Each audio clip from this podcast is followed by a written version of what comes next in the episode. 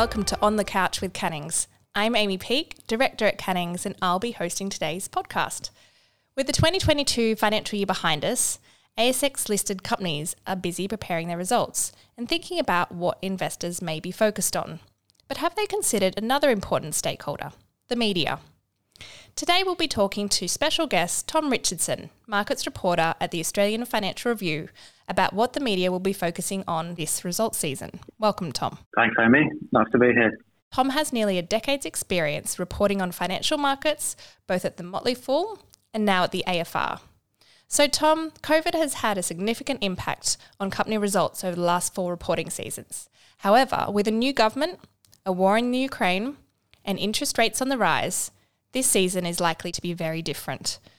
So, from a media mm. perspective, is there anything specific you'll be focused on with this year's company results? Yeah, I guess you're right. It's a fast moving macro environment at the moment. Um, I guess traditionally, though, journalists focus on how a company reports versus uh, profit expectations. So, the analyst expectations, that kind of makes for a good headline. So, we'll tend to focus on this idea of, you know, was the profit result a beat or was it a miss on what the market expected? Is that would tend to sort of guide how the share price performance when the market opens and gives a, a, a good good overview of, of, how well the company did, I guess. And a journalist, obviously, we should also look at the bottom line, i.e., the, the, the, profit results. Uh, we'd look at statutory net profit or loss, and then also companies, you know, tend to pro- report adjusted profit or loss and uh, cash flow statements. So that's that's the main things we'd look at. Um, and it's also no secret that uh, management teams they like to put the best spin on the results. And the other thing, obviously, we always look um, is guidance or commentary, the, the outlook, and that because that tends to give people a good read on how the company is reporting at the time, rather than sort of backward looking, because the results they tend to be the past six months, past twelve months. So any kind of guidance or commentary on how the company is travelling is really important. Makes for a good headline, and it gives a good pulse check, I guess, on, on the current health of the company and perhaps the broader economy as well, which people are obviously really interested in. Like share prices are forward looking, I guess, and people would tend to extrapolate into the future for you know how the share price will perform in terms of the company's guidance. Mm. Just on guidance, Tom, you're expecting that companies still will be providing actual guidance rather than just commentary about outlooks. It's a good question because we've got the, the war in Ukraine, we've got inflation, we've got the rate hikes uh, sort of uh, rising. So it would be fair enough, I think, if a management team said, look, and then there's COVID as well, that we really are finding it hard to give guidance because how does anybody know how the, the macro is going to go in the next six months? We could have more lockdowns, I guess. We could have oil prices going higher.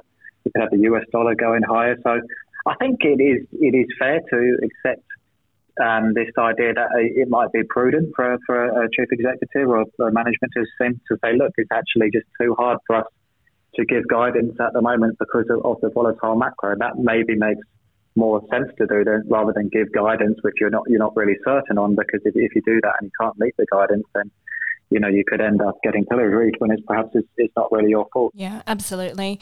And Tom, obviously, the reporting season is a really busy time for journalists and fund managers and companies alike. But with so many mm. companies reporting on the same day, how do you prepare for such a busy month as a journalist? It's just a case of planning ahead. So we try and cover as many companies as I can. Uh, I try and cover as many as many companies as I can. I mean, we've got the sales side broker coverage to look at in terms of reporting dates, most companies will give reporting dates in advance. We can use a Bloomberg Terminal uh, Morningstar. I mean, typically myself, I'd try and line up a conversation with a chief executive in, in advance as, as where I can. I dial into an earnings call, you know, that's open to the public, and I can listen to the chief executive talk about the company themselves and, know, perhaps take any highlights from there. And then, you, you know, you can talk through the presentation, the financial accounts, and then, mm. you know, come 10 a.m. when the market opens, that's when the, I guess, when the market delivers its verdict. So if a share prices, you know, rockets higher or sinks lower, then obviously that's going to make news, make headlines as well. So it's just a combination of all of those things, I think. Lots of um, preparation time ahead of reporting. Mm. And, and are there any particular themes that you're expecting to see during this reporting season that we may have not seen previously? I think uh, cost inflation is going to be a big thing to watch, right? Because we all know um, everything seems to be going up in price, right? You get the supermarket cucumbers like nine dollars or this kind of thing. So that's going to be interesting, right? Labour costs as well are going to be interesting. How will companies demand managing this kind of you know tight labour markets, people wanting pay rises, Um, energy costs, so oil prices going up, all those in- input costs going up, that affects a lot of companies as well. How are they managing that? And then supply chain costs as well. Like, so you hear about freight costs doubling, that kind of thing. So, how is this cost inflation environment? How is that going to impact companies' margins? You could see sales going up, but if um, costs are going up faster than sales, then it's going to hurt profits. So, there's definitely going to be a lot of focus on margins and how companies are managing their margins in terms of this sort of inflationary environment that we've got. Do you think that mm. the hmm. pandemic will still feature as a you know, key impact on companies' this financial results? Yeah, I think it's inevitable. I mean, it's, it's, it's impossible to get away with, right? There's people talking about, you know, this new wave of COVID in Australia this winter now. People talking about going back to working from home. People talking about mask mandates. So I think it's inevitable that management teams are going to have to address it, and it's going to, you know, for a lot of them, it's going to hurt their businesses. It's going to hurt their sales. So yeah, it's still very much in the picture, unfortunately, and, yeah. and if management teams, you know, um, blame sort of, you know, the underperformance on COVID, then that's going to be fair enough, I guess, because just the way of the world at the moment. Yeah, who would have thought that two and a half years on, it's still still featuring mm, as one of the mm. key impacts. So when it comes mm. to reporting season, Tom, what are some of your bugbears, I guess, as a journalist when you read financial information from a company? Yeah, I would say the main bugbear is when companies make adjustments to their mm-hmm. profit and loss statements. Um, which makes it hard to make sense of the true numbers. So, for example, you might see an adjusted profit up 60% or 70%. So that might be the headline on, on the statements, but then the actual profit, the statutory profit is only up 10%.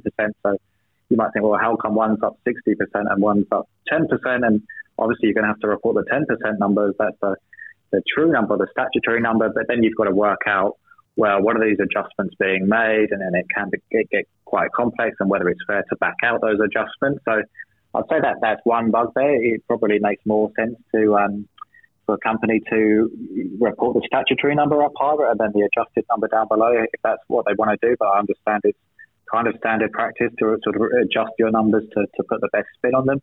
Again, if like you're they're comparing um, results to the prior year period, it's, it's important as well to compare apples with apples. So you know, people can understand that's a true picture. Whereas if it looks like you know companies are comparing what a one set of results to a, to, to a different um, different set of outcomes over two, two halves, then it, it, it, makes it harder for journalists to to um, you know provide a, a, clear picture to readers. Yeah, consistency is definitely key in that regard. And just one last question, Tom, for companies that are putting together their their statements and, and financial material at the moment, do you have any advice uh, from a media perspective that you could share? My main message would be try to keep it as clear, concise, simple as possible, clean accounts, less adjustments, um, and if you can explain sort of complex situations or in sort of easy to understand ways, then that really helps for, for, for journalists, and they definitely appreciate it. And and um, it, it, makes it easier to report, I guess. And it's the same if you want to provide commentary on a company or analysis on a company. Um, the easier it is to sort of interpret results and the less adjustments that are made, then uh, the easier it is to pr- provide, you know, good commentary. Yeah, great. Absolutely, Tom. Well, thank you for some fantastic insights today, particularly around, uh, you know, providing context and, and being consistent with, with financial results. Uh, and thanks for joining us on, on the couch. Thanks very much, I really enjoyed it.